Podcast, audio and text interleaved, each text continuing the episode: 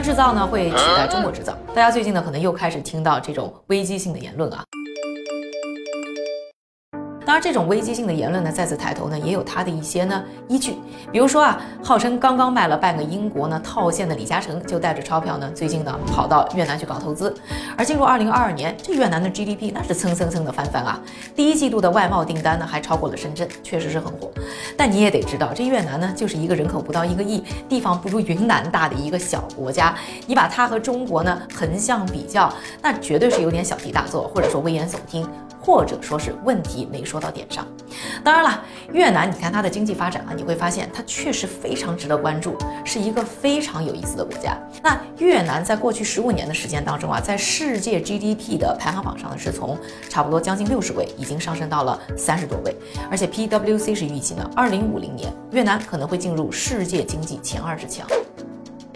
听着很刺激吧？那到底越南经济是怎么火起来的？那越南对于中国到底是威胁还是机遇呢？我们说到越南都应该知道点啥呢？今天啊，这个视频就帮大家快速的整理一下。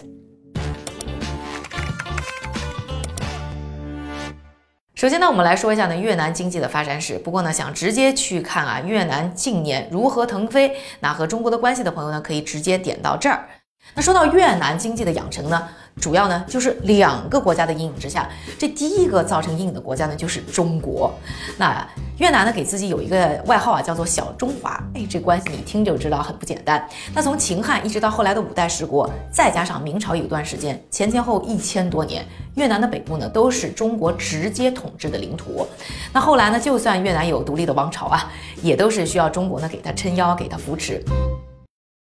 所以呢，这个越南说到中国的时候，这个感情非常复杂。一方面呢，哎，又要独立；一方面呢，也放不开这条大腿。所以你在越南各个方面都能看到中国的影子。比如说，他们也过春节啊，也吃月饼。这姑娘的传统服饰也有中国风。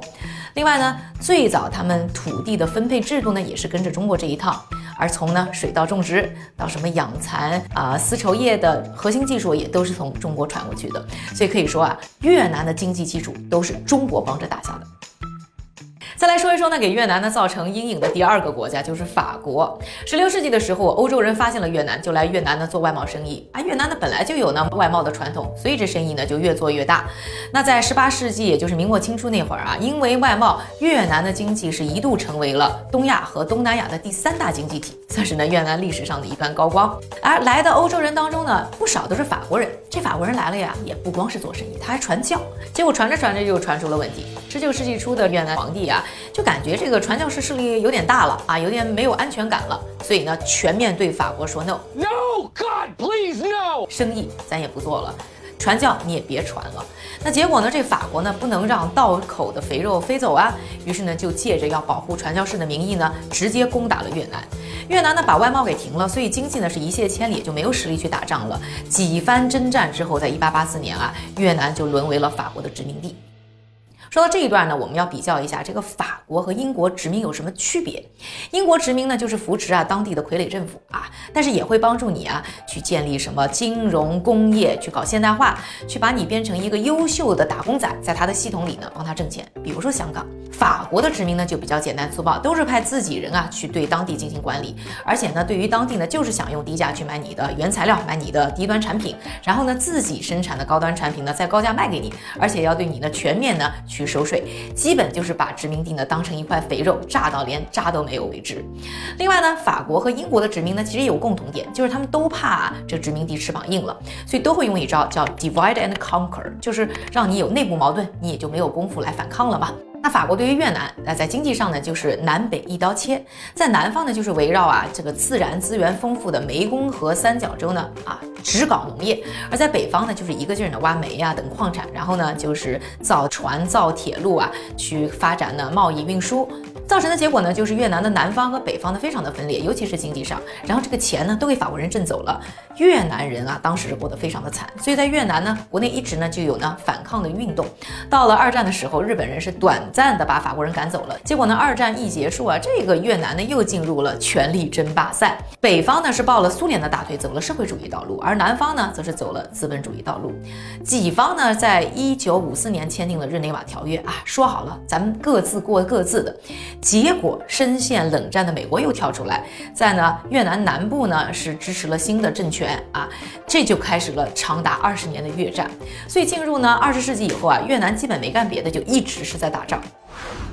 周一呢，在一九七六年的时候呢，北越呢是统一了整个的越南啊，因为呢各种的战争是留下了一个经济的烂摊子。按理说这个战后重建应该容易啊，但是呢北越统治了十年，结果这经济是越来越差。除了天灾人祸啊，这个周边呢小打小闹不断，而苏联的援助还掉链子，再加上这个南部跟着一起呢计划经济也不是特别的成功，所以呢越南的经济啊，除了这个通胀率是冲到了百分之七百七十五，其他所有的经济指标呢都是在下滑的。这政府看啊这政策不 work 呀。于是，在一九八六年的时候，又开始向中国学习，也要搞改革开放，搞社会主义市场经济。说白了，就是转了一圈，抱了苏联、欧美的大腿之后，发现也只是跟着中国才有肉吃。改革以后的越南经济啊，一下就有了活力。在一九八九年的时候呢，越南的 GDP 就冲到了百分之七点四。之后呢，除了开放呢本国市场之外啊，越南还专注一件事情，就是呢又做起了传统的外贸。尤其呢是在一九九一年苏联解体之后，能和越南做生意的小伙伴就更多了。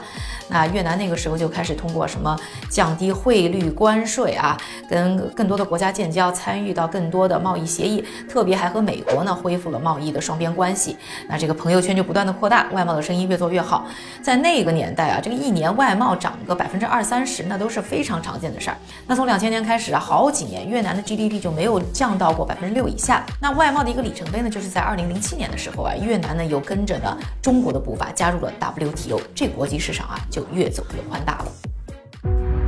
结果啊，越南好日子还没过多久，二零零八年，哎，金融危机来了，再加上呢，越南的国有企业效率低，而且呢，腐败严重，这内忧外患之下，问题全出来了，通胀涨了啊，汇率跌了，财政赤字了，就连股市，二零零七到二零零九年，直接从一千一百七十点是跌到了两百五十点，这跌的可比那 A 股更惊心动魄。这还没完，接着呢，房价又开始跌，银行出现坏账，这在一一一二年一年多的时间里啊，越南就死了十万家企业啊。在二零一二年的时候，直接这 GDP 就降到了一九九九年以来的最低点百分之五。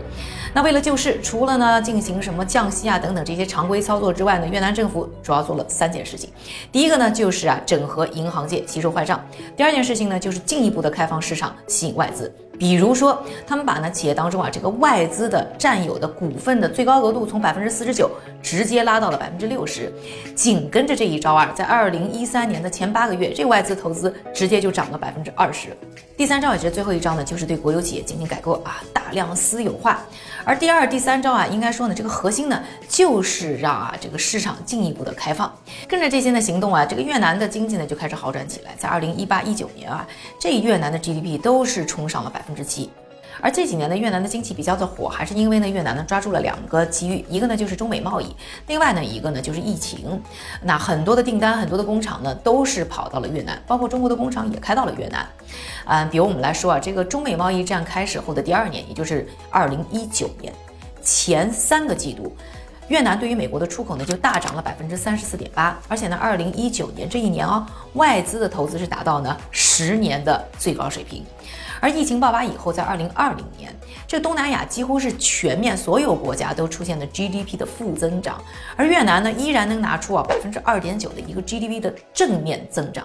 而且呢，它的出口呢还增加了百分之七，也是在二零二零年，哎，这一年，三星是决定呢把原来在中国的一个 PC 机生产的工厂啊，是转移到越南。为什么这么多好事儿都落到了越南呢？这里呢，我们就要说一下这个企业呢选择在哪里生产的主要考虑呢四个主要的因素，一个呢就是税率、汇率等等啊政策环境，第二个呢就是成本，第三个呢就是劳工市场的质和量，第四个呢就是供应链啊、物流啊等等基础设施。我们一项一项来说啊，首先说这个政策环境，越南不打仗已经很多年，经济政策呢很稳定，过去十年这个汇率呢变化也非常的小。特别我要说一下这个税率啊，对于外资实在太有吸引力了。那对于呢外资的投资呢，不但是有很多的减税期，低的时候能低到终身只收你百分之十的税，有的时候还会直接给你免税期，所以这个吸引力很大。第二，我们再来说说这个成本啊，这个中国劳工成本呢，这个不断的上升，所以现在越南一个熟练的制造业的。工人的小时工资呢，只有中国的一半不到，而且呢，生活的成本在越南呢是比中国要低百分之二十。接着我们再说这个劳工市场的质量啊，那刚才说到呢，这个越南的劳工成本是比中国低，但是其实它比其他东南亚国家是要高一点的。但是呢，也要说这个越南的工人质量比较高，他们的效率比较高，所以你每多雇佣一个越南的工人，其实你带来的产值的增量也是更大的。比如说，就会比柬埔寨呢多一倍多。另外啊，还要说到就是越南三十五岁以下的人口啊，占了全国人口的一半多，所以它还有一个人口红利，所以这个劳工市场的质量也不错。第四，我们再来说这个基础设施啊，越南政府非常愿意在基础设施上投资。那和周边国家相比啊，这个基础设施投资和 GDP 的比例呢，就是高了个两三点，所以在东南亚是排名第一，在亚洲呢也就仅次于中国。我们再来说说疫情以后的这个政策啊，要说二零二零年呢。越南是很好的抄了中国的作业，在四月份的时候呢，是大规模全国性的进行的这个封锁，大概三四个星期的时候，所以很快清零，而且要恢复生产之后呢，也管理非常严格，所以呢，疫情期间的经济呢也是做得不错。大家是不是听下来就发现这个越南现代经济上有很多中国的影子？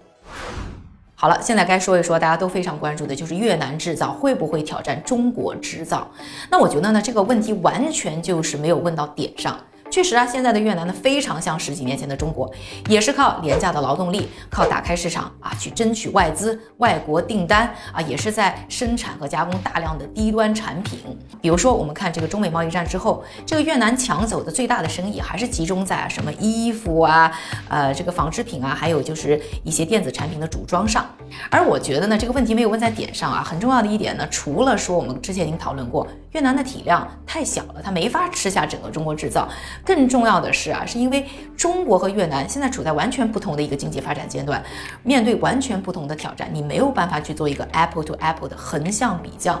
我们就看看越南当成中国的一个省啊，我们从二零二零年的 GDP 来算，越南在各省当中的排名也就是二十名左右，也就是一个贵州、山西的水平。另外，我们再来看一下越南的人均 GDP，现在呢还不到三千美元。中国呢，啊，人均 GDP 超过一万美元已经有两年的时间了，而中国什么时候人均 GDP 超过三千美元？那都是二零零八年的事儿。所以中国和越南。之间的差距是非常巨大的。对于中国来说，现在面临的问题不是说有人抢了衣服生产、电子产品组装的生意，更重要的是如何从一个密集型制造业的经济形态，向一个以高附加值产业、以科技为主导的经济形态进行转型。